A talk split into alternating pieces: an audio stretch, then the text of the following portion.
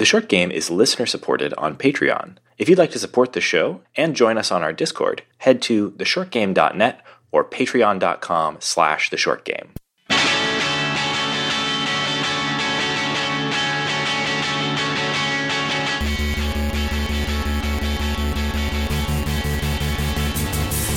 Welcome back to The Short Game. This is a show about short video games, games that respect your time. I'm Reagan Kelly, and I'm joined this week by two awesome co hosts and a guest. Nate Heininger. And I'm Shane Kelly. And uh, new to the show, and thank you so much for joining us. Uh, today, we I am very excited to have on the show uh, Anna Anthropy. Uh, Anna, thank you so much, and welcome to the show. Yeah, I'm excited to be here. Yeah, thanks. And I'm. Uh, it- it's funny. I've always wanted to have you on the show because I think you're so interesting and that your work is so interesting. Um, but it's funny that we're here talking about the Mr. Driller series and specifically Mr. Driller Drill Land, um, which I didn't know was a, I guess, passion that we both shared until I saw you tweeting about it. Yeah, well, it's it's it's it's interesting because I don't. Um, I'm like a like a caterpillar that's like become a butterfly, and I've sort of like like left a lot of digital game bullshit behind me. I feel like Mhm. um, I've like I don't really play a lot of these games anymore because I'm bad at video games. I don't have time for them. here, Um, here, the short game. uh-huh. yeah. Yeah, ah, no finally, one of But us. Mr. Driller is like Mr. Driller Drill Land is a game that I imported to play on like my GameCube with like a with like a fucking boot disc. Like oh man. um but yeah, I am I was like so thrilled um that this game was like getting an English release like after like almost two decades bizarrely. it is bizarre. Yeah. What could possibly have led to this? I don't honestly know, um, and I, I'm sure that there's been some developer interview or something that I've missed. But like, yeah, the uh, similar experience for me. I didn't. I didn't ever quite do the level that you did in terms of actually importing the game to play on an actual GameCube. I didn't really have the ability to play this game until the um, until basically it became really trivial to soft mod Wii's and run GameCube games on those because GameCubes were region locked, right? Like you would have had to have. Did you have to import a Japanese GameCube in order to do this, or did you have like a region so- free? It's funny now I, there was a boot disc that i had and so you had to do this like weird ritual where you would put in the boot disc start up the gamecube with the boot disc in it. The boot disc you would take it to a screen where it was like okay you can now take out the boot disc and put in the other game. Then you would put in your japanese game and Ah. hope that it all works and then you would be playing your japanese game. That is that sounds like a huge pain in the ass. it, it no, it totally was, but it also felt really cool. Like Oh, it was yeah. like a kind of witchcraft to like get games running, and it was a lot less expensive and scary than modding your GameCube. Mm. That is pretty sweet. How did you manage at the time to um, actually understand these very complex menus that this game has? Because even if I didn't have it translated to English, I think I would have had to really messed around in here to even get it to load. There's multiple levels of menus and extensive cutscenes before you're able to begin the drilling. yeah, so so here's the thing: a lot of the menuing is not that complicated. Um, I say menuing like I'm like a speedrunner or something. Um, the menus are generally not that complicated. The most complicated place, the place where it interacts with play the most, is in in um, uh, the Druaga one, where you Mhm. have your menu, and we'll get into oh yeah. what all different forms of gameplay are, but where you have like a an inventory of items that you're using. But even there, you can still tell what a lot of the things are um, because they they use English letters to signify colors. You can tell based on the color of the stone what it's used for, whether it's like you know. If I see that this one is red and it has, you know, R next to it, that destroys red blocks.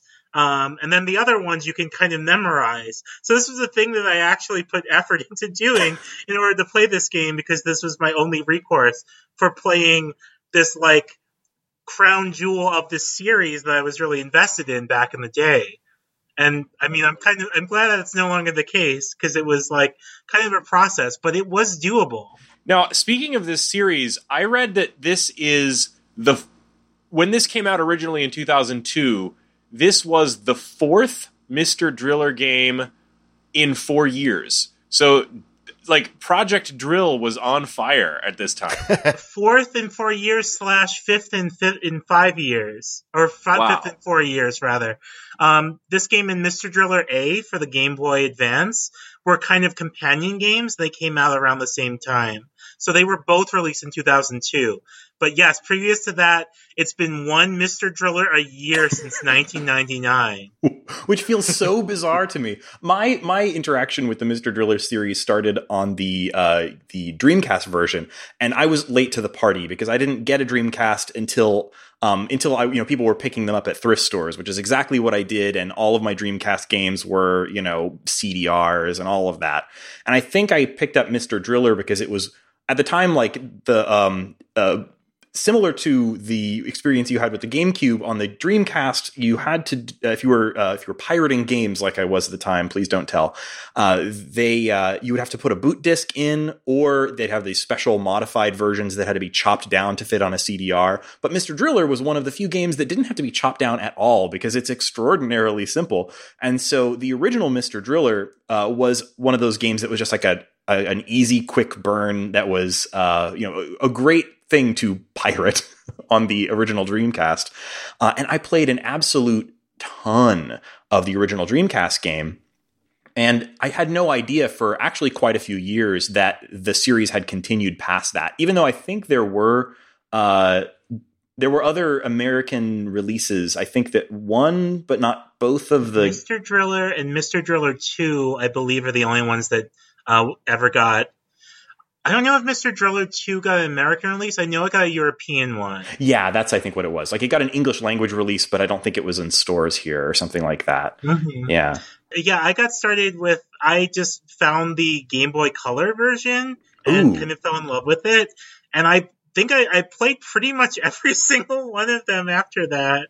Um, it the the pace of them is like really incredible, like one every year. But I think a lot of that comes comes down to like the fact that the each game is like pretty much the same thing but, like at least in terms of like as you said the game the actual play is very simple um you know each game has like some new assets new style but like generally very few modifications to the basic form format Mhm. with the exception of mr driller drill land which is like five like incredibly heavy modifications It is it is the symphony of this game of this series. There's Nice. it, it, in a way it does it seems crazy that they like released these this whole series of games one after another but in a way it was mostly just them hitting different platforms and rather than just doing that with ports they kind of took a different spin or a little bit of a different tweak on the game each time they sort of brought it to a new platform which i think is a, a really nice approach you know being able to say okay you know, you liked mr driller on the playstation well here's the game boy advance port but it's not just exactly the same thing it's got a couple of new things like a new character to play as that kind of thing um, but by doing that so quickly, it it seems like they sort of just kept expanding and expanding the Mr. Driller family to the point where suddenly we had this like you know cinematic The universe. Cinematic universe yes which which is so crazy to me. So, okay, a couple things. One, I stopped questioning how games come into existence ever since Cadence of Hyrule, the most unlikely combination of two games I've ever seen. So, if Cadence of Hyrule can exist, then anything in video games can exist. Uh, also, all your complicated uh, efforts to get this to run on your uh, Dreamcast and GameCube.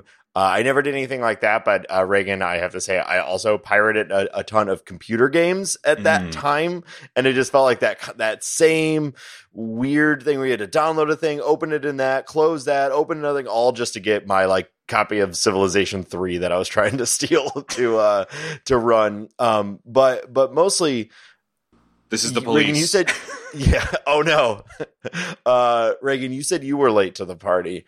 Uh, I guess you know compared to the the the rest of uh, everyone else on this call and uh, the maybe the Drill Land mm, uh, cinematic universe. But I, if you're late, then I don't know what you call me because I didn't know about any of this until we downloaded this game for this show.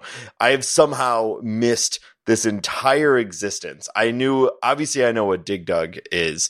I kind of thought it all stopped there. And so when I downloaded this game and I've been really having a good, great time with it, uh, I have no idea what's going on with all the the, the obvious uh, effort towards the the characters and the world and everything that like this all sits on top of. Uh, from the outside looking in, I've had I had no idea what anybody in this game was. It's been great, but I'm really excited to hear from those of you who have been engaged with this uh, this series for a lot longer, like why or how any of this exists, because they make some choices and they they they really go for it in this game, and uh, it's very funny. If I, I imagine I'm not going to be alone because uh, this is pretty getting pretty popular. Uh, who download this game and be pretty shocked by the amount of like cartoons and character development in this game that like is kind of hard to follow. Mm. Yeah, see, your problem is you play Dig Dug, but you never stop to question whether Dig Dug fucked. I mean, I think we all assumed the Uh, answer was yes. Yeah, I guess you know when you put it that way. Um, yeah, I guess I never did stop to think that, um, and I don't know that I should now stop to think that. But we have an answer. I guess. We do, But we do. Namco has a canonical answer for you.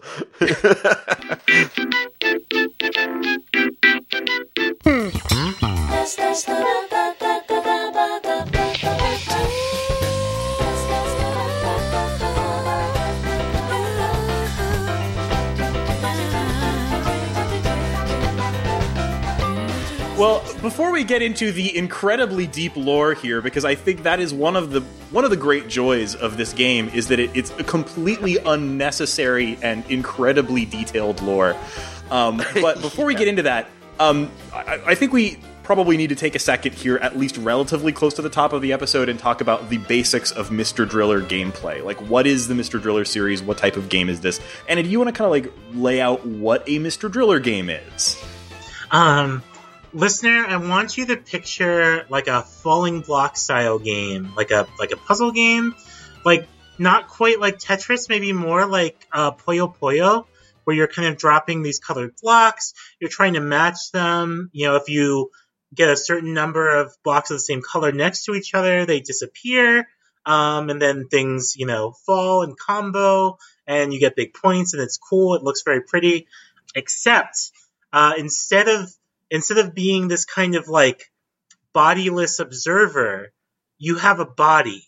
You are you are a tiny person with a tiny drill um, who is in inside of this well of blocks, and you are incredibly squishy. Uh, and so you are just drilling through these blocks, um, trying to make a path for yourself to try and get from the kind of top of this well all the way to the bottom.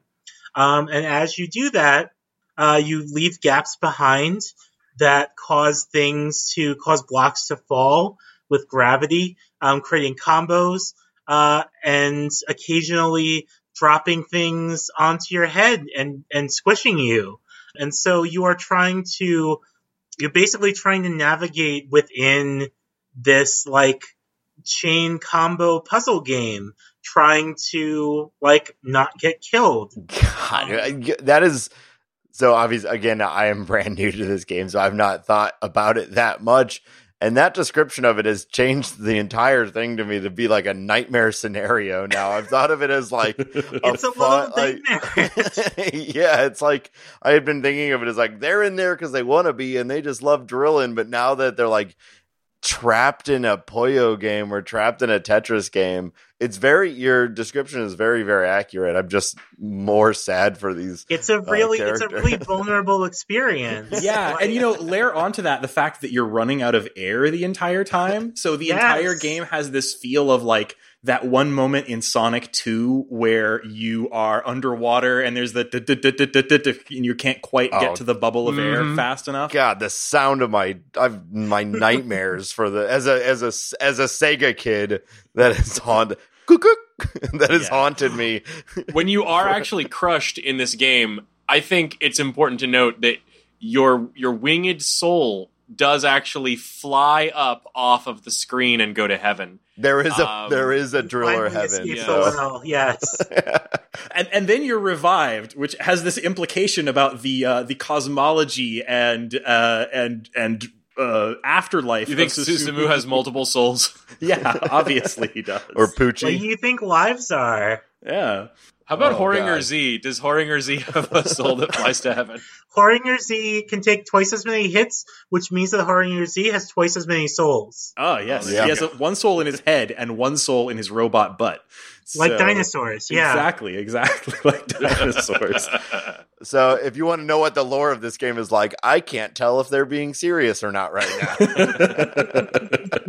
um, yeah, so that's that's Mr. Driller, and if you played any of the previous Mr. Driller games, that's pretty much what you were in for. Like you usually would pick an amount of uh like of depth that you needed to drill to. So like you know level one would be like 500 meters each block being one meter. Uh you know level two might be like a thousand meters. And then if you got really good at it you might be doing 1500 meters or something like that and going for points.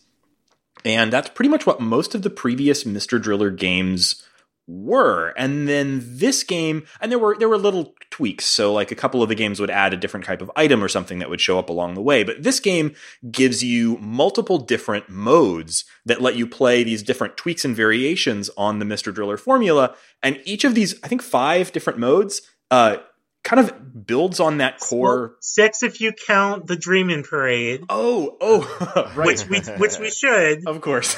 And I well even seven if you count the the single moment action plot uh end game that Oh, right, the- happens. the- the Uh, Oh boss yeah, yeah, yeah. mode, The- right? Uh, and Yeah. then there's the multiplayer modes. Before we before we kind of get into what all the different modes are, yeah. I just kind of want to I just want to emphasize to the listener who's like never seen this game before, um, you should probably look up video of this because it is in in terms of feeling, it is very different from a lot of like a lot of puzzle games that are might ostensibly be in the same genre as Mm. it because it is so um, it is so reactive uh, and it is so rapid fire. It's really interesting to play. Uh, I you know it, I I find that so much of it is like like Reagan. I believe you're you're you're a shooting game man. Correct me if I'm wrong. um, so much of getting good at Mr. Driller is about like cultivating peripheral vision the Mm. same way that like kind of shooting games kind of require you Mhm. there's also like there's like almost this rhythm game element to it in that like getting down the timing of how like the cooldown between drills is so important which is different for each character it's it's just really interesting to me how this game kind of hybridizes a lot of different kinds of play Mhm. into this driller ex- into the, the core driller experience it's a really interesting and kind of unique thing That's absolutely right. I think it, it, as a puzzle game, this really feels extremely engaged and hands-on compared to a lot of this kind of game where you're, you know, you, you might have blocks slowly falling from the top of the screen. This really is about pathfinding and just getting the quickest possible route through these blocks and just like destroying whole swaths of them as you go. And the different modes play into this in, in different ways. Some of them you want to play a little bit more conservatively or a little bit faster, but the, the core gameplay is really just like, like you said, really be on the beat, really be nailing that drill button just at the right moment and keeping your speed up and, and Yeah. managing to and quickly all- down as far as you recognizing things like uh, you know each time you see a new air capsule come onto screen for example usually it'll be surrounded by uh, you know colored blocks in various configurations and usually some of the x blocks that you can't drill through or at least can't drill through without taking a real You, penalty you don't you don't want to drill through Right. them. You can, you don't want yeah to. you definitely don't want to um, and uh, so a lot of the game for me is just glancing at those and, and very quickly analyzing like how do i get to that air capsule uh, without getting crushed and you'll see these sorts of different little configurations of those x blocks repeat themselves uh, you know obviously there's some randomized stuff about how these uh, blocks get arranged but different levels have different sort of characters to that randomness and um, you'll see these different sort of little arrangements or configurations of those X's, and you have to be able to quickly say, "Oh, it's one of those." And if I want to be able to get to that uh, that air capsule quickly, I'm going to need to drill out and let this this block fall, or drill down from the top, or you know whatever else it, it requires. And you have to do that extremely quickly because if you're not moving fast through this game, you're going to run out of air and lose your lives. So it's it's a really unique thing. Uh, I think of it more as an action puzzle game than just a straight puzzle game Yeah. because it's it's so fast. That's what I was going to say. It's definitely it feels more like an action game than a puzzle game. Uh, just you're sitting at trapped inside of a horrifying puzzle. uh, and, and I I constantly found myself you want to go fast. This game feels best when you're going fast and you're just like ba ba ba ba ba ba ba ba just slicing through blocks and and and you know cutting through things, getting deeper and deeper and deeper. But uh, when I was struggling the most is when I would be going too fast. Like, okay, I need to slow down. I need to make sure that I'm observing the board, and especially in some of the uh, different uh, versions of the core game that we play in this one, there's a lot of dangers out there that if you're not really analyzing the board entirely, you're just going to run into repeatedly and die really fast. So it, it definitely felt like a push pull of go really, really fast when you know you're clear and then slow down and maybe navigate a little bit to make sure that you you get through some of the more um, single block areas where things are going to fall on you more likely and then burn through the bigger block areas. Uh, I do have a quick question though, uh, since you're all driller experts. Is it that the drill is air powered? Or are you running out of air because you're getting deeper into the earth or wherever this is or are they one and the same which seems like a bad design Um, no, it's it's we we see in a cutscene that the drill is powered by a battery. Um, yeah they of need- course well the big need- drill If, if you refer to this cutscene, you'll clearly see. Um, no, they need they need air because they're people. They're people. They need to well i Except okay, for thank. Horinger Z, but he's Well- apparently also uh, air powered or something. He's so- a he's you know he's a hybrid. He's a so is it is it cutting through an x block you just like really exert it just takes a lot of work, you know. you just really also, have I to think breathe there I think there's poison gas inside them. I think you get like a little Oh. animation of gas coming out of them when you Okay. break. Yeah, I was gonna say it looked like little farts come out. okay They're fart Yeah. blocks. the the whole thing reminds me of the of the horror film The Descent. You know, of course, it's the going deep into the ground. There's not enough air. It's dark. It's claustrophobic. It's it's really just the the lack of air is one of the one of the horror elements of the game. It's colorful. There's star blocks. yeah, I was gonna say this is not at all the Descendants. super bright, and there's like you can be a puppy dog going through all of this if you want Well, to. it's, it's interesting. This is what this is kind of one of the the fun tensions of Mr. Driller is it's a very it's a very can be a very stressful and scary game, but it's also like a really happy, colorful game where every the blocks that you're drilling through are like literally pastries Mm. for like underground people. Like you're just drilling a bunch of cakes, um, but you're also you're also running out of air and drowning alone underneath the surface of the planet. yeah, can you imagine anything worse than drilling down a thousand meters and suffocating to death? Like, I definitely can't. A- amidst a pile of cakes yes it's it's, it's too horrifying to, to think about You know what you mentioned there is like I it reminded me that I really want to take a second and talk about the the look of this game and the visuals because we very briefly touched on that but like one of the things that has always really appealed to me about the Mr. Driller series is the the design uh, specifically of the characters but also just the the blocks and everything too. I think it's this sort of like perfect encapsulation or it's this sort of perfect um, e- example of what I didn't have a word for until pretty recently, but have started seeing people refer to as Y2K design or like Y2K era design, it, which makes perfect sense, of course, because the very first game came out in 1999. Um, and it's a it's a style, like a visual style that I have a really hard time describing. Um, but I can say that like back in the 90s and 2000s, I hated this style. I thought it looked really ugly. Um, and it's grown on me an incredible amount to the point where I have like incredible fondness for it now. But I, I'm having a really hard time like describing it. It's these these large headed. It's not exactly like an anime style. It's more like big headed, uh, slightly you know anime chibi style, but also kind with of like of like everything's everything in the world is made of capsules yeah, yeah. Yeah. Everything's shiny.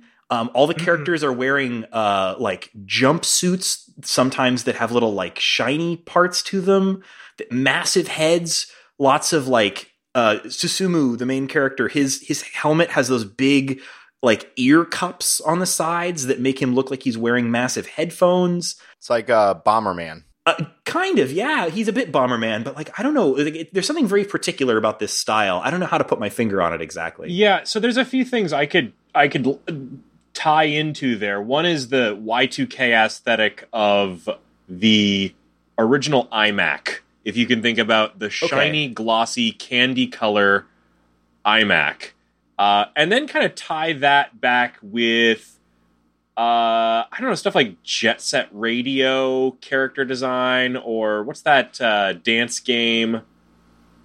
Uh, or also, it makes me kind of think of those. Uh, now that's what I think of. Now that's what I call music. Kind of. Yeah, that's CD what I call covers. drilling.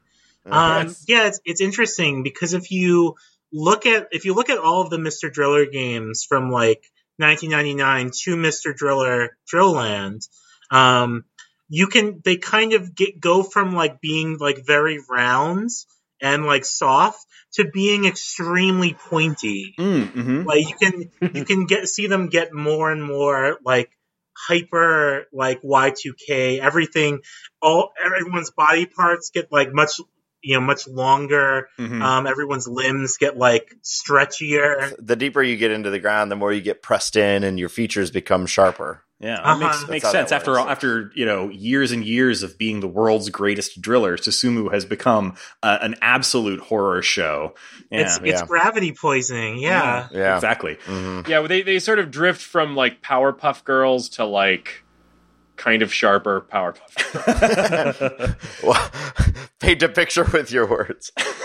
you know, although interestingly, like not a lot of female characters in the Mister Driller franchise. Uh, maybe maybe now's a good time for us to talk about some of the characters in particular. Although we won't get to talking about how they play in for a minute, maybe. But but like the main character, Susumu Hori. Uh, okay, here we're getting into lore. Um, in the you know, if you sat down at the Mister Driller arcade machine, the very first one, you probably wouldn't have seen the name Susumu Hori. This would have just been Mister Driller. In much the way that it, sitting down at a Dig Dug machine, you wouldn't have probably learned that the main character's name is apparently Taizo Hori, or that he has a, a wife and uh, a divorce, a wife that he's divorced from, and Uh-huh, a son. separated Exactly. I always like to. I always like to think of his name as Dig Dug. You know, Yeah. it's hey, it's it's Dig Dug. that's a that's a formal title uh, technically technically that's the code name for the mission that he goes on in dig dug the arcade game well, I mean, we all know that. Yeah, of course, we all know. Uh, obviously listen i'm a professor okay i know the lore Thank you. Uh, yeah, I you know you mentioned that you have some notes. Maybe maybe you have notes on the uh, on the various characters and their. Oh my god. Yeah, yeah, yeah. So, um so there's only so much we can cover in this podcast. the, the the cast of by the time we get to Drillland, which is in in some important ways kind of the last original game in the series, the game has such a huge extended cast that connects with so many different games. Um, but the kind of the, the important ones, I guess. So as you mentioned, we have Susumu Hori, Susumu Hori, the original Mr. Driller, um, solver, you know, who, who saved the world from the Mr. Driller incident. Um, his dad is Taizo Hori.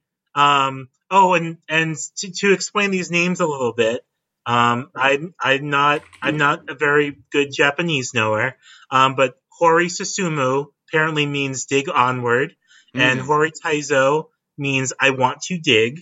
Um, so Hori Taizo uh, is Dig Dug, but he's like this washed up boomer Dig Dug. Like oh, in my notes, I have I have written down probably in AA. He's got the he, facial like, hair. He is just like red face constantly. There's like a weird generation like generation gap between these characters. Also in the Mr. Driller family.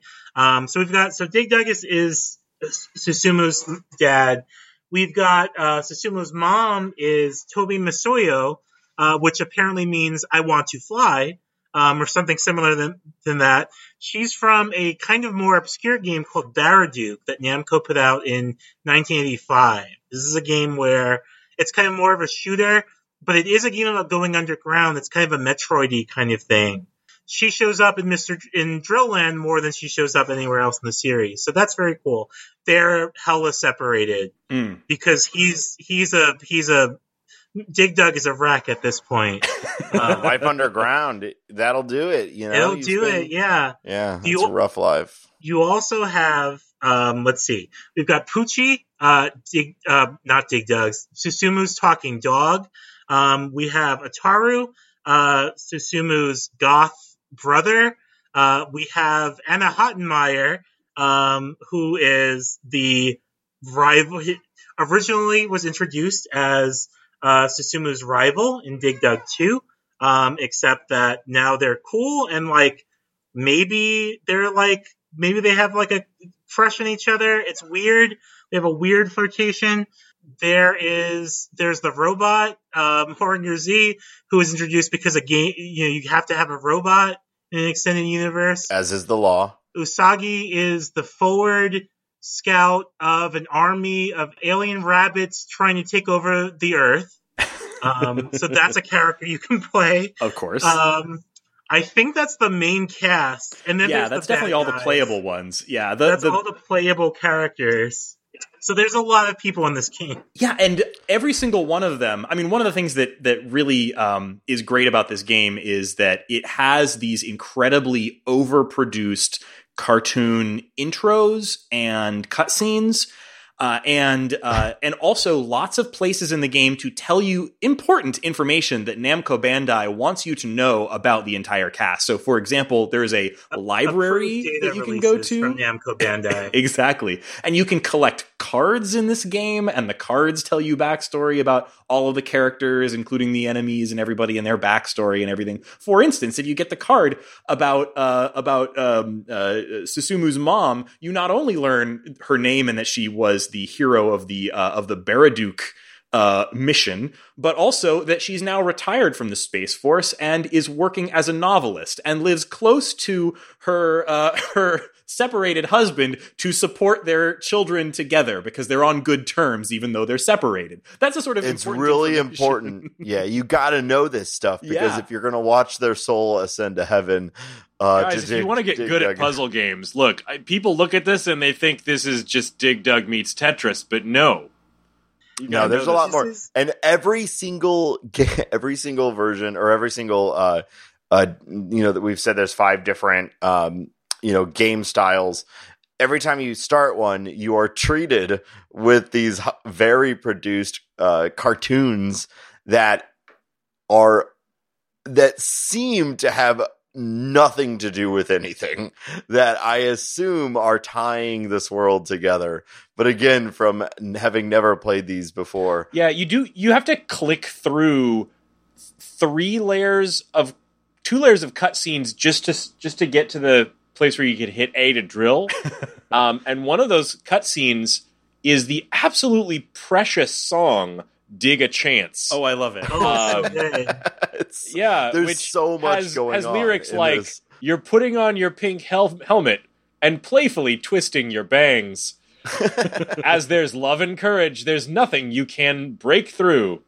As soon as the maze begins to collapse and you pretty much begin to cry, there's energy in your arms. That's right. The world is here today and tomorrow. It's really inspiring. Don't worry, listeners. I will play some of that song for you now.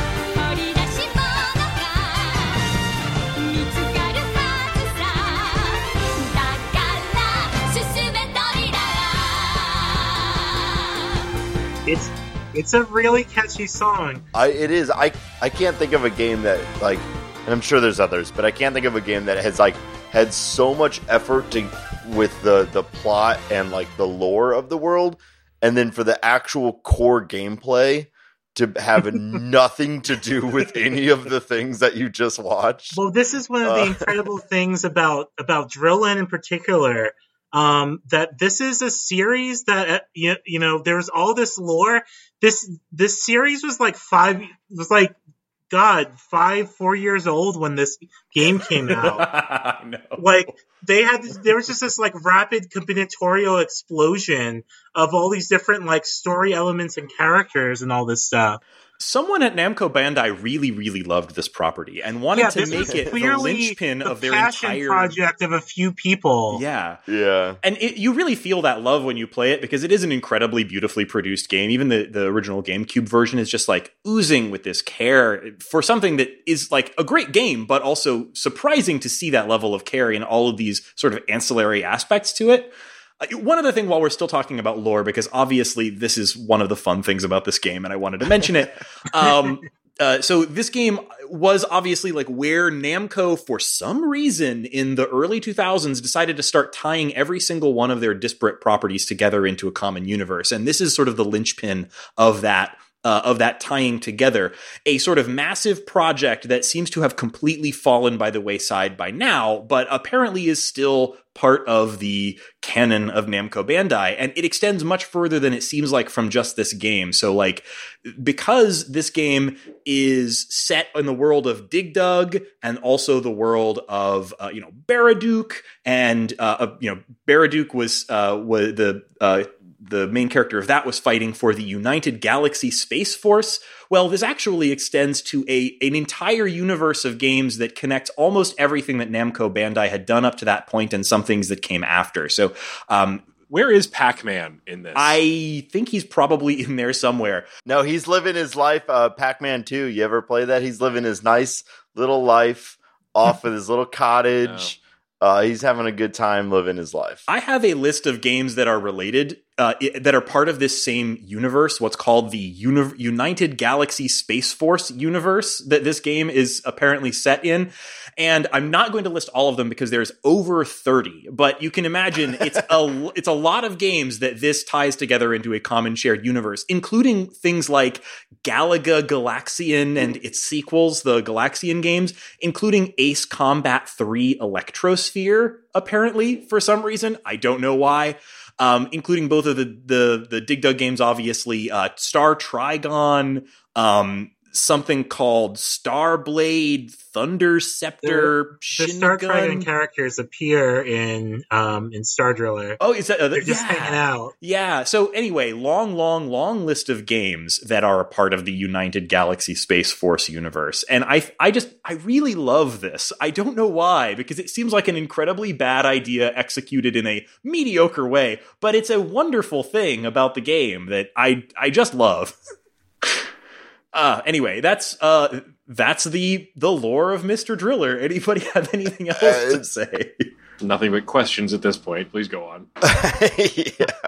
Uh, I I just want to touch on um, you know this is uh, a bit of a spoiler for this game, so uh, you know. Oh, you by the way, while you're uh, speaking there, just for a second to interrupt you because I wanted to mention Did it. you hear that? Yes, I can. Listeners, if you're Yes. hearing explosions in the background, that is because uh, we are recording this uh, on July 4th, and uh, sorry for any audio issues that may come as a uh, uh, you know as a part of that. But uh, I'll do my best to edit around it. But we're recording on July 4th evening. Uh, the evening of July Fourth, and it, we're we're recording it for, at right at as the sun is setting. So Right all the people have been time. waiting. Yeah, right when it's time to do fireworks. But that's our commitment to our listeners.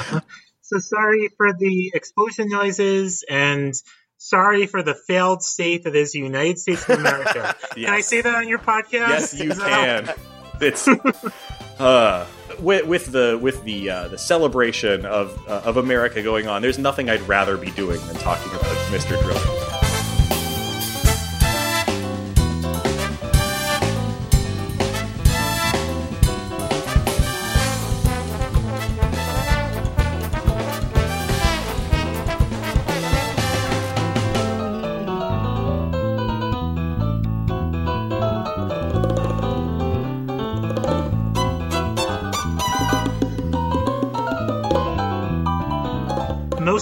Most of the most of the villains in the game don't do any actual villaining. No, they're just Yeah. working at the theme park.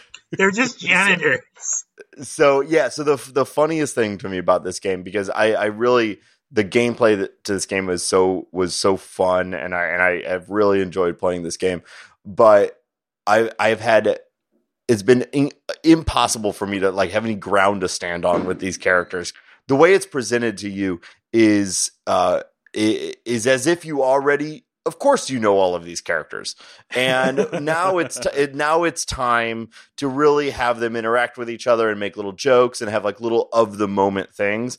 And i'm just sitting here like what the hell is going on? And then This was Uh, kind of typ- typified by the moment when uh, the so they've been introduced to the theme park by the, the doctor guy who created the theme park, the world's Yeah. first underground theme park, and the and Poochie the dog is like. Doesn't he kind of remind you of someone? It's like, How on earth? I don't know. remind me of someone? yeah and so so you you you mean, playing, Doesn't even remind you of someone from the Game Boy Advance game From- that came out two years ago that you probably Yeah. yes I know Yeah. so you're, um, you're But- believe incentivized his I believe his name and his his disguise name is like fluid, but with like Dr. an Flu- umlaut, so Yes. it's cool.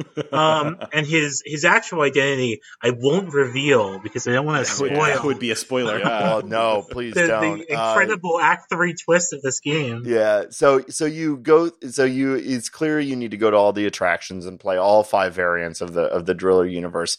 But there's no there's nothing that is compelling you to do that other than the game it's clear that you need to do that in the game and there's some like light setup that like hey, we should go and do all the things, right? This is a fun this is a fun amusement park and you're doing the fun amusement park and then on a dime it becomes a serious action plot that has you do one more little puzzle and then you watch like a eight minute video like a full like a full on short cartoon of the the they explain the the problem you watch the characters deal with the problem and then resolve the problem and then it's credits there's I have no to say about about all the cartoon elements of this.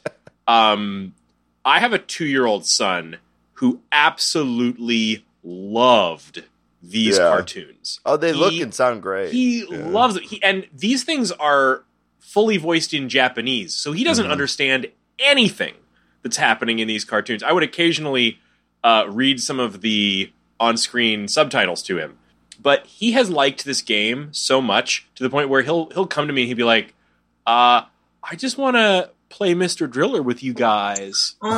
And- and yeah and he's he's super into it so i am i am gonna have to be uh, i'm gonna be continuing to like collect things uh, in this game because he's he's extremely in on on mr Driv- driller i think his favorite is poochie of course. Really Nice. likes well, of course. Yeah. It just it was uh, like yeah, it looks it sounds great. I'm here for it. It was fun and it was funny. I've just never had a game that I've been like, "Oh, this is fun. There's no plot."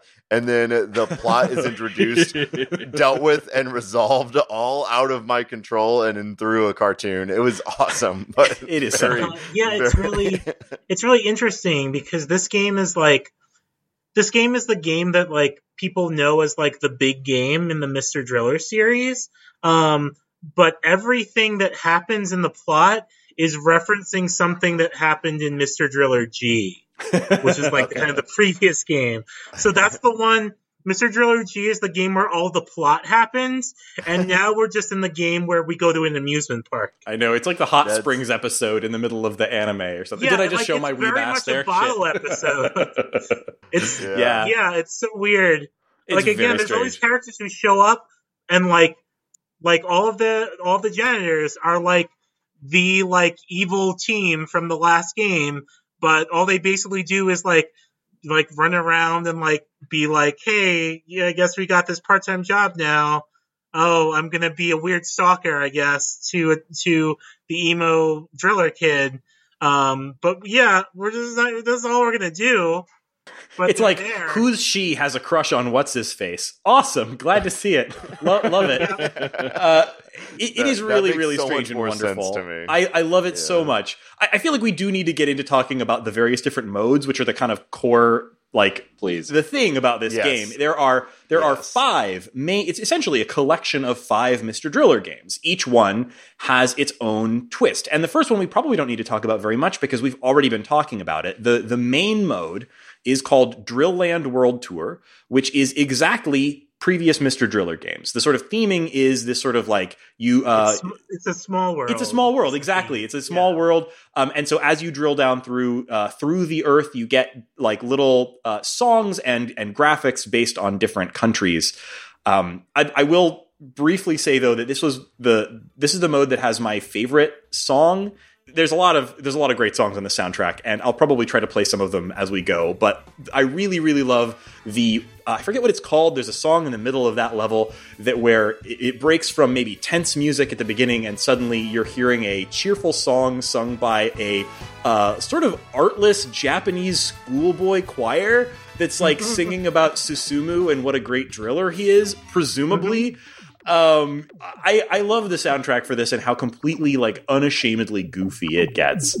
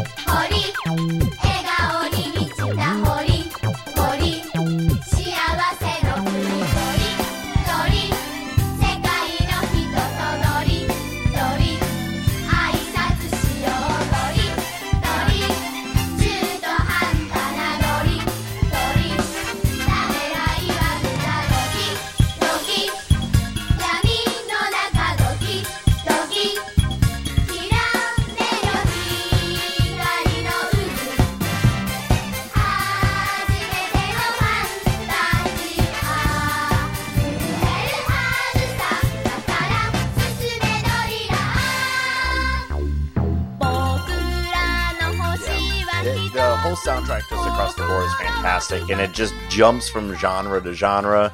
Uh, it'll be like a, a smooth jazz track to like a funky sort of K-pop sounding thing to to to whatever. It, it's it's great. Uh, There's a track on this. There's a track on this soundtrack called uh, the the food of the dragon is the people.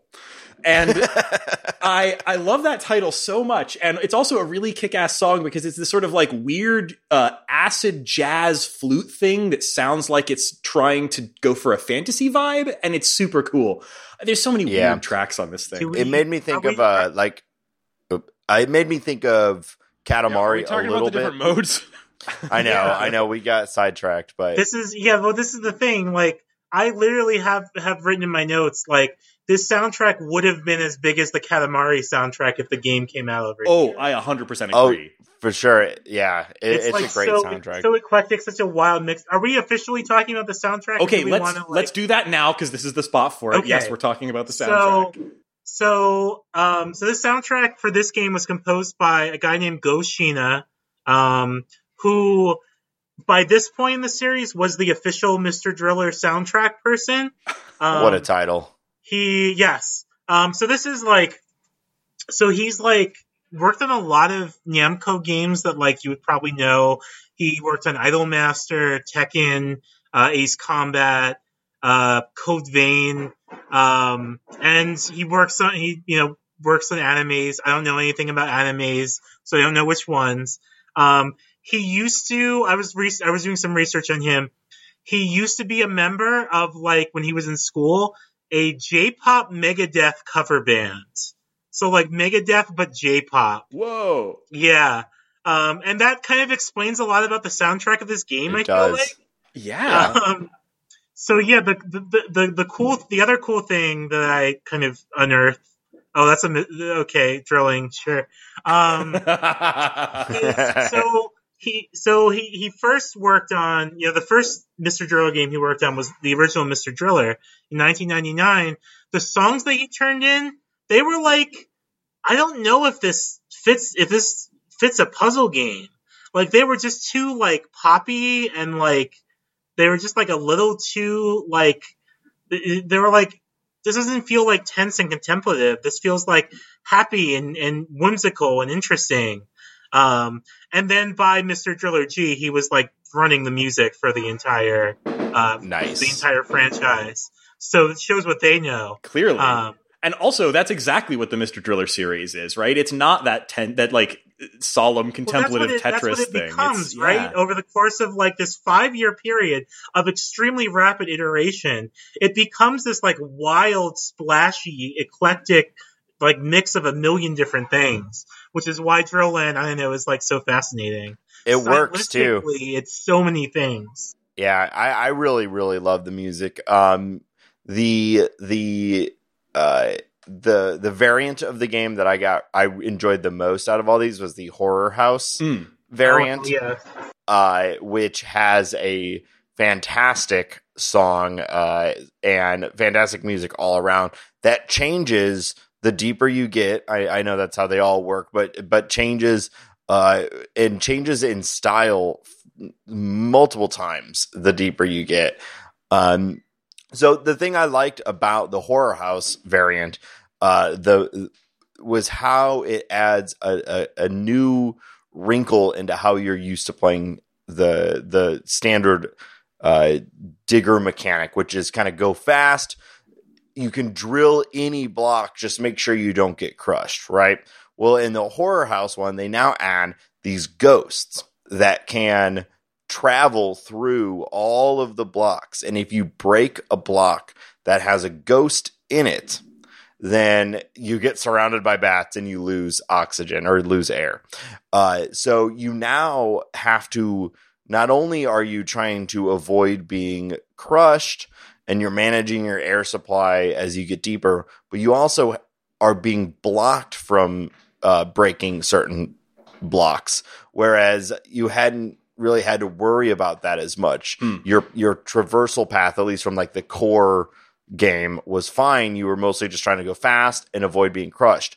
Now you're trying to avo- go fast, avoid being crushed, and avoid breaking blocks that have ghosts in them. And they're following you. They're trying to get in front of you. They're trying to, uh, if you stand still, they'll get up next to you and they they like puke out of the block onto you and it does a significant amount of damage. It's like 30 air or something Mhm. like that. So so you have to move fast because you don't want to get ghost puked on but you can't move so fast that you're just chopping through blocks because sometimes there'll be multiple ghosts in one block. And so if you break a block that has multiple ghosts you get really hurt. And then but the way you actually win is by killing these ghosts. And this is where it felt like pac-man to me because there's holy water uh, all throughout the level just sitting there. And uh, you you walk over it to fill up your bucket. And then you now when you press uh, b at a block it injects that block with holy water and kind of fills most of the blocks in the direction that you sort of injected the holy water. And any ghost that happens to be in that in those blocks that kind of get washed over by holy water they freeze. And if you break the block while it's still shining with the holy water you can collect their capsule. So it it feels similar to like in pac-man when you get the power pellet and you have a very short window of time to actually go aggressively at the ghosts instead of just constantly trying to avoid them and when you break the block, you collect this like power crystal. And that's actually the goal of the level is to kill or is to collect a certain amount of these power pellets. So it doesn't really matter how deep you go, but you're going to have to go deep because that's how you get more holy water. Mhm. And so it became this weird or really challenging, but really enjoyable mechanic of trying to avoid ghosts to get to the holy water and then trying to aggressively go at the ghost because that's ultimately the mission of the level. And I really, really enjoyed it. It was fun to have that sort of holy water mechanic where you kind of clear an area and you just run through it as fast as possible. Um, it is really cool and, and I really, really enjoyed it. It's my favorite of the uh, of the five Yeah, different ones. I in like this one a lot too. And what was surprising to me about it, I didn't put this together when I played the game back on the in this in my case the Wii. But uh, playing it now, I realized how Dig Dug inspired this particular zone or level is. It's so much more like Dig Dug than any of the other, uh, you know, other modes because you've got those free floating enemies that can travel through the the you know the environment that you're having to drill through. Uh, they can just sort of float through it, and they're invulnerable until you, in the case of you know this game, pump them with holy water, or you know with D- Dig Dug, it would have been your air pump or whatever. Um, but it felt very Dig Dug to me in a way that I really, really liked. I don't remember playing much of this one back on the uh, on the original version, but here I really enjoyed this mode. Yeah, it has this really. It it gets really really tense because like of the the tension between like you're trying to find a path to the next like holy water chalice or whatever bottle, um, but like you're tr- trying so hard not to drill, not to accidentally drill a block that has a ghost in it, Mm-hmm. and the when the moments where you accidentally do without realizing it, and then there's just like you just get swarmed by bats, are genuinely scary. Like those are like jump Yeah. scare moments. They're great. Loved that. It's really it's it's really like visceral. So my favorite of the of the modes here, and one that I had a lot easier time with now than I did back when I played the original version of the game in Japanese, uh, was the whole of Druaga mode.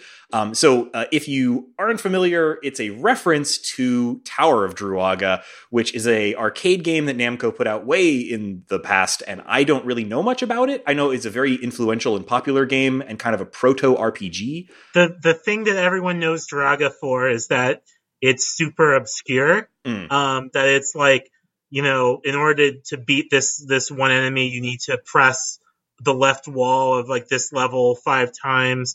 It's it's very Proto Legend of Zelda in the sense that like in order to play it, you kind of need to share knowledge between different pe- different people that you know, hmm which is kind of interesting.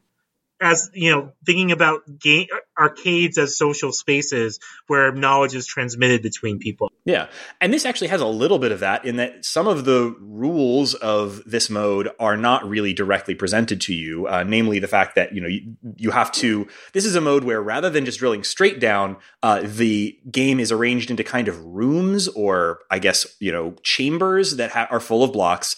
And as you drill down through it, you can either and exit through the bottom and go on to the next mode or next uh, you know chamber if there is one. Or sometimes the exits will be on the sides and you have to get out that way. And they kind of uh, string these driller chambers together into a kind of a mini dungeon. Uh, and uh, the goal is a little more complicated. Rather than just get to the bottom in a certain amount of time there are enemies that you have to kill along the way and there are uh, stones that you'll pick up along the way that you can use at any time um, in order to have some effect. Usually, they're little simple stuff like gain some HP. That's another thing I'll mention in a second. Uh, or you can get a shield. Uh, but the really important ones are blocks to uh, change the color of the blocks around you. Uh, so you can change a bunch of blocks around you to blue or red or what have you. And then there's another type of stone you can collect that lets you chain, that lets you destroy all of the visible blocks of a particular color. Um, so a big part of this is drilling through these levels and collecting these stones as you go, and then using those stones to take out other blocks. Also, uh, you have a little bit more of a complicated mission here. Rather than just get to the bottom, you have to first navigate through this little mini dungeon and find a dragon that then you have to fight and take a key from it. And then you have to take that key and find another room with a boss gate. Use that key to open the boss gate and then face the boss, Druaga. And uh, and fighting Druaga. Yuri in a costume, one of the uh, Yes. one of the bad guys, Love that. and like suspended from like a like fishing line. everything in this has this sort of like uh you know barely uh, uh m- m- poorly assembled theme park attraction Yeah, kind of taped vibe together. going. and I, I love that about it you know every everything is somebody in a costume um and Speaking of costumes in this one, um, this is where we see Susumu in a dress, which is just adorable. oh that is really cute when you get to because the bottom it is the uh, it is uh, Anna Hottenmeier, Hottenmeier, yeah. who is the uh, who is the the player character here, saving Susumu, who is wearing a princess dress, which is very very funny and adorable. yeah Oh, the the gender roles of Mister Driller are like so complicated. And I'm like, I, that's not a joke. I'm like being genuinely sincere about that. yeah, like everything else about Mr. Driller, it's overcomplicated. Uh-huh. It is. It is a little bit. They only have one female uh, driller, and yet she's not the princess that you rescue. So who, who else would you pick but Mister Driller himself? Well, they're both. uh, This is this is. I don't know. if We have time for another tangent. Um, but Susumu and I'm all for it if you've got time for tangents. I mean, Susumu and Anna are both have both very non-traditional performances of their genders. Hmm. Um, Susumu is like very femme, um, and is like, you know, very very pastel. Um, and he literally wears pink, and he's got his, wears like the- pink and like powder blue. Um, Anna is presented as like kind of very butch. Um, but there's also the, this element where like she's also a foreigner. Mm. Um, she's like German, and so there's this like stereotype of like the non-Japanese woman as the more aggressive one.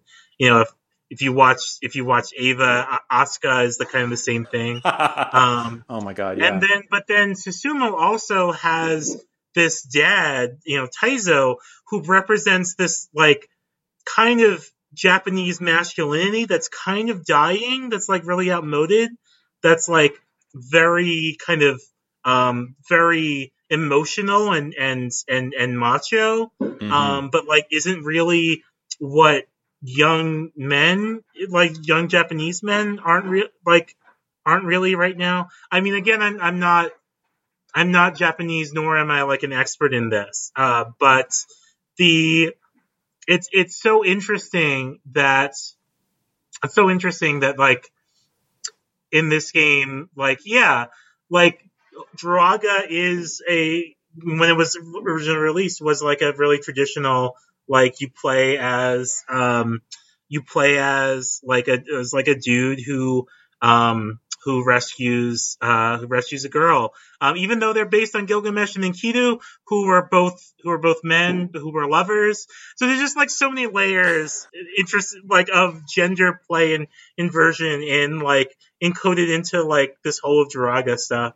I don't know it's very interesting someone should pay me to write an essay about it I would read that essay. Thank, I would absolutely read that, and that's that's definitely like I like the theming here. I like the fact that it ties back to this classic Druaga game. Um, the the final boss uh, is really obscure the way that you kill it. Although, I mean, if you study the menus, like you can figure it out. It's but I definitely like didn't know it initially, particularly when everything was in Japanese. Um, so you have to get to him. You can't damage the boss directly. You have to uh, use the uh, the stones that uh, that destroy things of a certain color, uh, matching his aura. He glows in different Te- colors. technically her Oh, excuse me. That's right. I'm sorry because I was because the, the costume situation and. Um, uh, I'm not even sure I really realized who was in the costume when I was looking at it. Now that you mention, um, in any case, you damage the boss uh, using the stones, and you can use the stones that recolor blocks to also recolor the boss, which is. Uh, I actually, it seems like it'd be really difficult when you get down to that boss to, you know, have to use a consumable item to take out the boss, uh, which seemed on the face of it like it was going to be really annoying. Uh, but actually, I really enjoyed that because you're constantly drilling through an endless uh, endless drill zone or whatever at that point. And so uh, a big part of that is you use whatever stones you happen to take with you into that boss area. And if you still haven't killed uh, Druaga, you have to continue drilling as fast as you can and hope to get the stones that you need to take out the boss for the last little bit of its health. And I actually really, really enjoy that aspect of it. Um, uh, I don't know if there's anything else I missed there, but uh, this is a much more complicated mode than any of the others, uh, and it's one that I didn't get on very well with in the Japanese. So having English language text in the menus actually made a big difference for me here on this one. So um, I, I, I mean, I, I was surprised I liked this one as much as I did on this Yeah. version. there is an interesting like element of like resource management hmm in that there's like kind of a trade-off between like trying to like get through to the boss as quickly as possible but also trying to make sure that you have like enough items to fight the boss when you get there i know it has an interesting balance and also fighting enemies along the way. Some of these other um, Mhm. modes have enemies in them, like the ghosts, but this is, I think, the only mode where you're directly having to like fight enemies with your melee drill. combat Yeah. uh-huh. and um, it works better than you'd think and it made me think like they should just have i mean if they were making more driller games i think like it doesn't seem like it would work on the face of it, but having enemies that can hurt you in the game uh, that you have to drill to kill is actually a lot of fun because a lot of it is uh, trying to. Drill to kill. I know I did not. I not. was gonna say, I think you got something there. Jesus, Drill to kill. um, that sounds like a horror movie. Put that on a shirt with uh, with a picture of with Suzuki.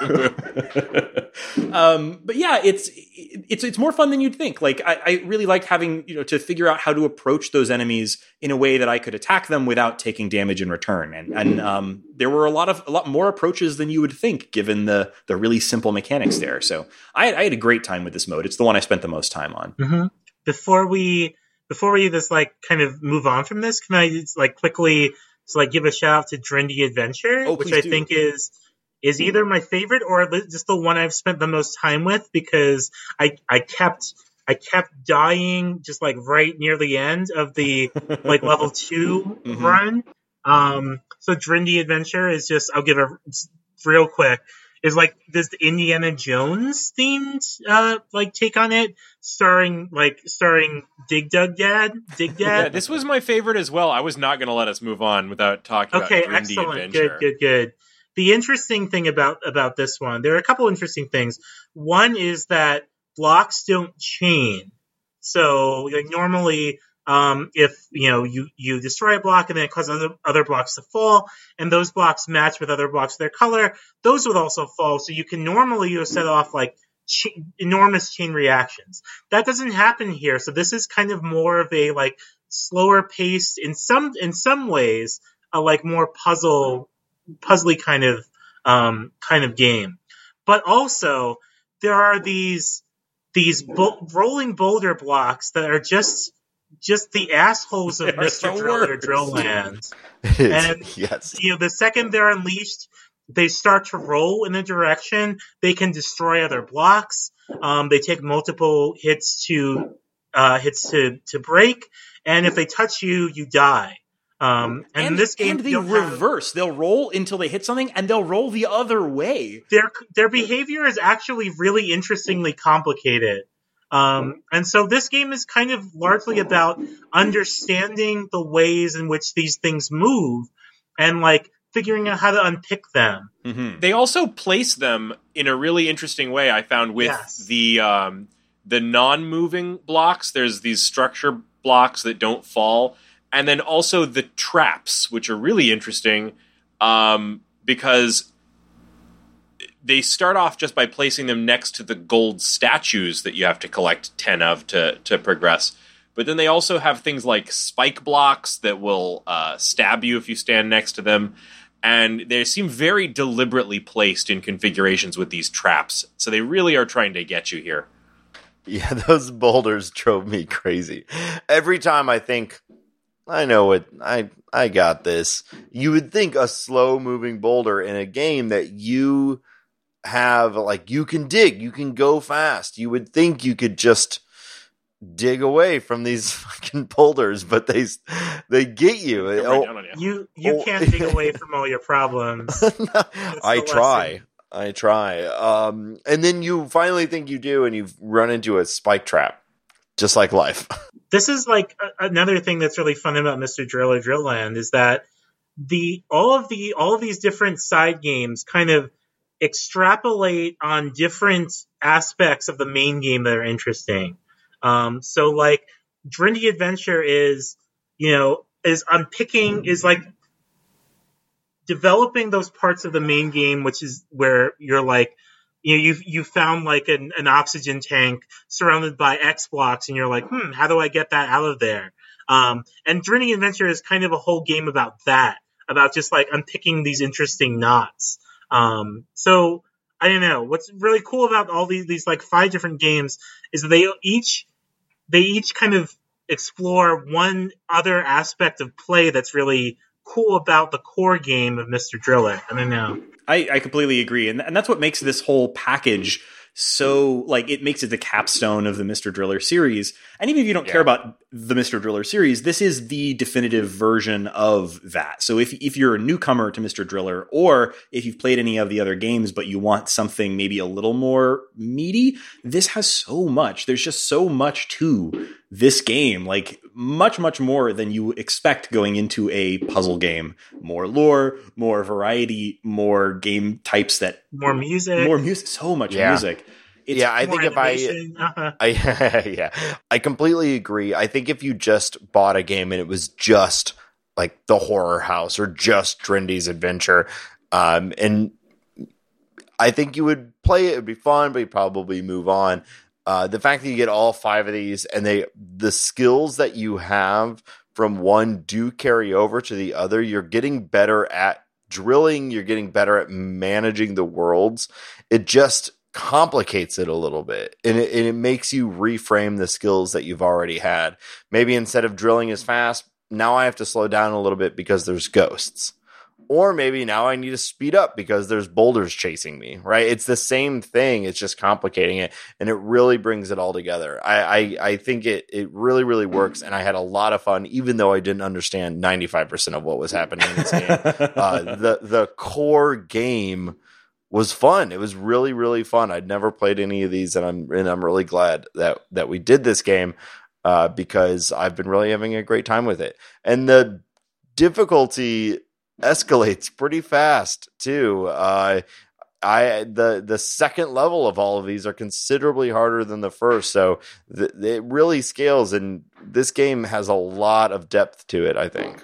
So this game miraculously is out on Nintendo Switch and I believe also PC, Steam, right? Um, so It's on Steam. yeah, Also, if you, if if you're if you have a Switch, there's a free demo of it on on the Switch. Oh, I don't know if there's a demo on the Steam, but you there's the Switch. You can you can see if this like weird, extremely hard drilling game like works for you. Totally. You, fl- before you buy it. Yeah, and uh, one last thing that you just reminded me we didn't mention at the top is that this version of the game added a new difficulty mode, which, from what I understand, isn't a huge reworking of the game, but um, the original game uh, is still there in its original form. But there's also a quote unquote casual mode that basically, from what I understand, just increases the number of lives you get for various modes by one.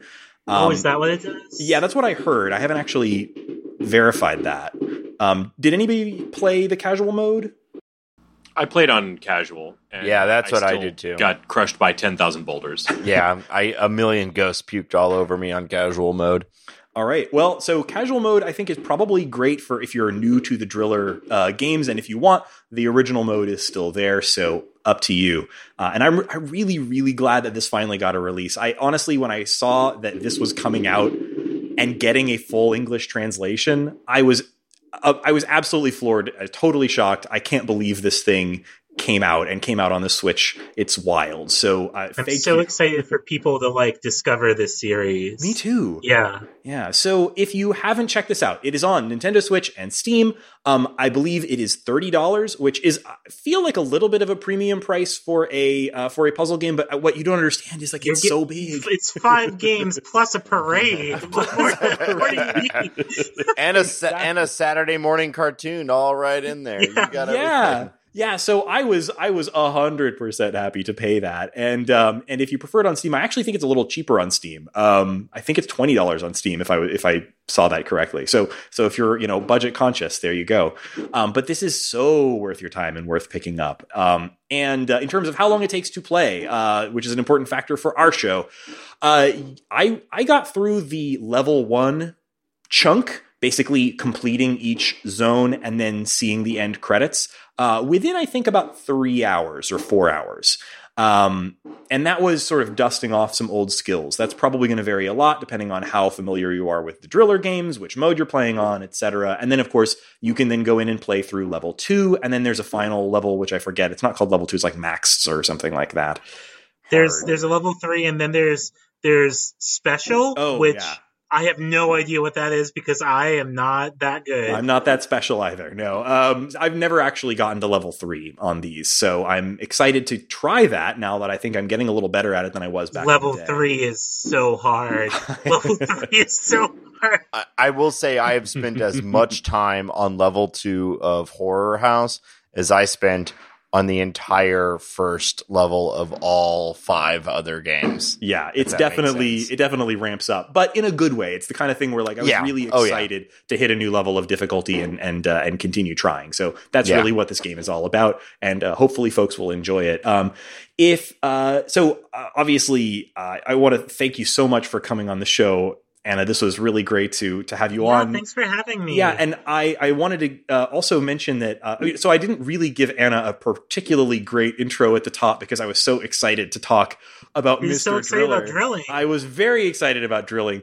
Um, so in in case you don't know who Anna is, Anna uh, is the professor. uh, Excuse me for using your full academic title here. Anna is the professor and game designer in residence at DePaul University College of Computing and Digital Media. And also an incredibly good follow on Twitter, and just an incredibly good thinker and writer about uh, game design and uh, and game design in all kinds of ways. So um, I've uh, I've been following Anna's work for years. I uh, it's been many years now, but I read uh, oh um, a game design vocabulary, and I've been following your uh, you know your your various game design output over the years, and I I just got a chance to check out uh, the most recent thing that I think you released, which was uh, Tavern at the End of the World. Um, so uh, you've been putting out a number of these sort of micro, sort of solo tabletop RPGs recently. Um, do you mind talking a little bit about about Tavern at the End of the World and like what it is, and and and maybe some of the other games that are part of that work that you're doing? yeah. Um, so lately I've been working on these kind of solo role playing games um, that you play with a with a deck of tarot cards. Um, mostly because I have a lot of decks of tarot cards now, and I wanted more reasons to use them. And so, uh, Tavern at the End of the World is a solo game where you are kind of running a you're running a tavern.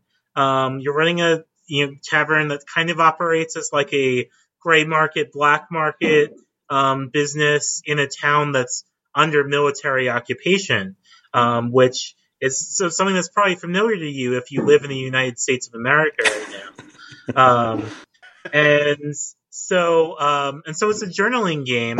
You are kind of drawing cards, receiving, you know, using the cards to generate people visiting your your tavern. Um, you know, uh, using coins to decide whether they create, you know, whether they bring heat down on you, and you're keeping a journal um, in coded language in case it ever gets confiscated um, about kind of what what goes on in your tavern. Um, and so we I released this game as part of a bundle um, with uh, with uh, three other amazing creators. Um, and the bundle is called the Needle in a Gay Stack bundle. Love it. Um, it's a you know it's it's a it's a Pride themed bundle, although we didn't end up launching it until the end of Pride Month. Eh, Still counts. it has yeah, and it's running for the next month, so so you have until like J- July 25th, I think. Um, $25 gets you eight different games, uh, mostly tabletop games. Uh, there's a couple of LARPs. There's one interactive fiction game. Um, all like all very queer um, games by queer creators about themes of queerness and marginalization. Um, I have a couple games in there. Uh, there's a game about like a game that you play by stripping in front of the other player, uh, and you're also both demigods uh, who have crushes on each other. Um, there's a game about trying to hijack uh, marijuana drones, uh, like a marijuana drone startup, but you're like throwing dice with pipe. It's it's a really incredible bundle of a lot of incredible stuff, um, and.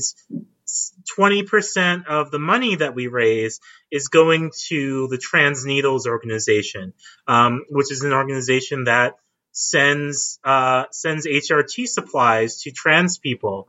Um, specifically, right now, they're you know they are focusing their work on uh, on supplying Black trans people with needles and HRT supplies. Um, and so, by buying this bundle, you are not only helping support their work um, in helping the trans community, you are also supporting like the livelihood and the work of uh, four you know queer game designers uh, and getting like eight really cool games. I think they're cool. Um, I completely agree. What a wonderful combination of causes and people. Uh, yeah, absolutely. Thank totally you. agree. And I, I haven't had a chance to check out any of the other stuff in the bundle yet. But I sat down with Tavern at the End of the World uh, recently. I, I dug out a, uh, uh, you know, a tarot deck uh, and uh, played through. I guess like the first like day of this. Uh, you know, I haven't haven't completed the the journey with my Tavern yet. But I've never really played solo uh, sort of journaling RPGs like this before, and I I don't know like I was surprised how much I enjoyed this as a style. Like I I think it's a really neat approach, and it also struck me as something that I would really enjoy. Uh, not just for myself, but also as a way of kind of, uh, if you're, for example, like a uh, like a, a dungeon master or something, or a, you know a GM or something, doing something like this is a great way to sort of brainstorm things for maybe a, a, a larger tabletop game too. And I just had a I had a lovely time uh, doing this as it's sort of a you know great quarantine activity. So I think it's really really cool. I um I I had never played one like this before, and uh, it it made me realize that this is a chunk of uh, of your work that I haven't gotten a chance to really spend time with. So I'm going to go check out some of the others of these that you've uh, that you've published. So um, thanks for Cool. talking about it. Thank you. When Yeah. I when I buy the bundle, do I have to put in my address for the marijuana drone, or how does that work? I kind I didn't quite follow that part. No, you put your neighbor's address, and the nice, and you just be in the right place at the right time. That's perfect. Yeah, Mine- that's good thinking. The building next to me is empty right now, so it's even better. Perfect. That's awesome. Um, so yeah, thank you so much again for coming on the show. I've always wanted Yeah, to find an opportunity to to bring you on just to to chat because uh, you know I- it, I, it's very exciting to to um, to have you it's, on. it's so wild that as an as an indie game developer, of all the things that you could have had me on, I know. your show to talk about, well, I've been looking at like Namco property. I've been looking for an opportunity to have you on, and it just hasn't. It, you know, the the the right uh, the right game and moment hasn't arisen for whatever reason. And then when I found out that you were a big fan of this game that I was also so excited about, I was like, oh, um, weird, but also perfect opportunity. And hey, awesome! I'm really glad that you. Uh, no, Well, how about- made the right choice. Yes. How So about we make sure it's not the last time? Talk about talk about this weird game I'm obsessed with. all right, anytime that you feel like if you have a, a, a short game. Uh, that you feel like talking about into a microphone, we are uh, we are always glad to have you back. Thank you for coming on. So, uh, for folks who uh, want to check out the show and all the things that we do, you can find us on the web at www.theshortgame.net. You've also got a contact form there where you can let us know about short video games that you think are interesting or would be right for the show. You can find us on Twitter at underscore short game. Uh, and of course, you can find us on all of the various podcast platforms. We like reviews. Please leave us them if you wouldn't mind. You can also find us on uh, Patreon. We are patreon.com slash the short game and all of our uh, patrons at even a dollar a month, uh, which we very much appreciate, get instant invites to our Discord where we talk about the games that we're playing on the show and also things that we're preparing to cover on the show. And also just general chit chat. So it's a great place to hang out if you want to talk about short video games on the internet. Um, uh, Anna, where can people, apart from obviously the great bundle on itch, where can, uh, well, maybe including that, where can people find you and your work? Um, so the easiest place to find out what's going on with me is at my Twitter account. I'm at adult underscore witch. Um, you can also find all of my games, uh, you know, on my itch page at w.itch.io or witch.io. I think everyone on itch or itch.io is jealous of your snagging that particular custom domain. I That's had one. to use good. A good nepotism one. to get it. oh, oh. Whatever you gotta do. the truth comes out, but I'm glad that you got it. It's perfect.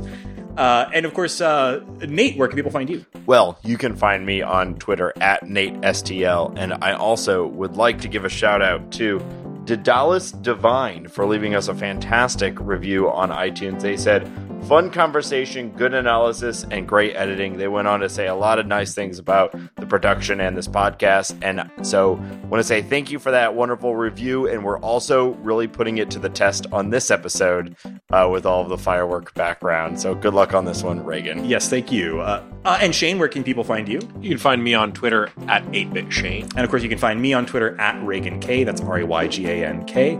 Uh, and uh, thank you for listening to the short game.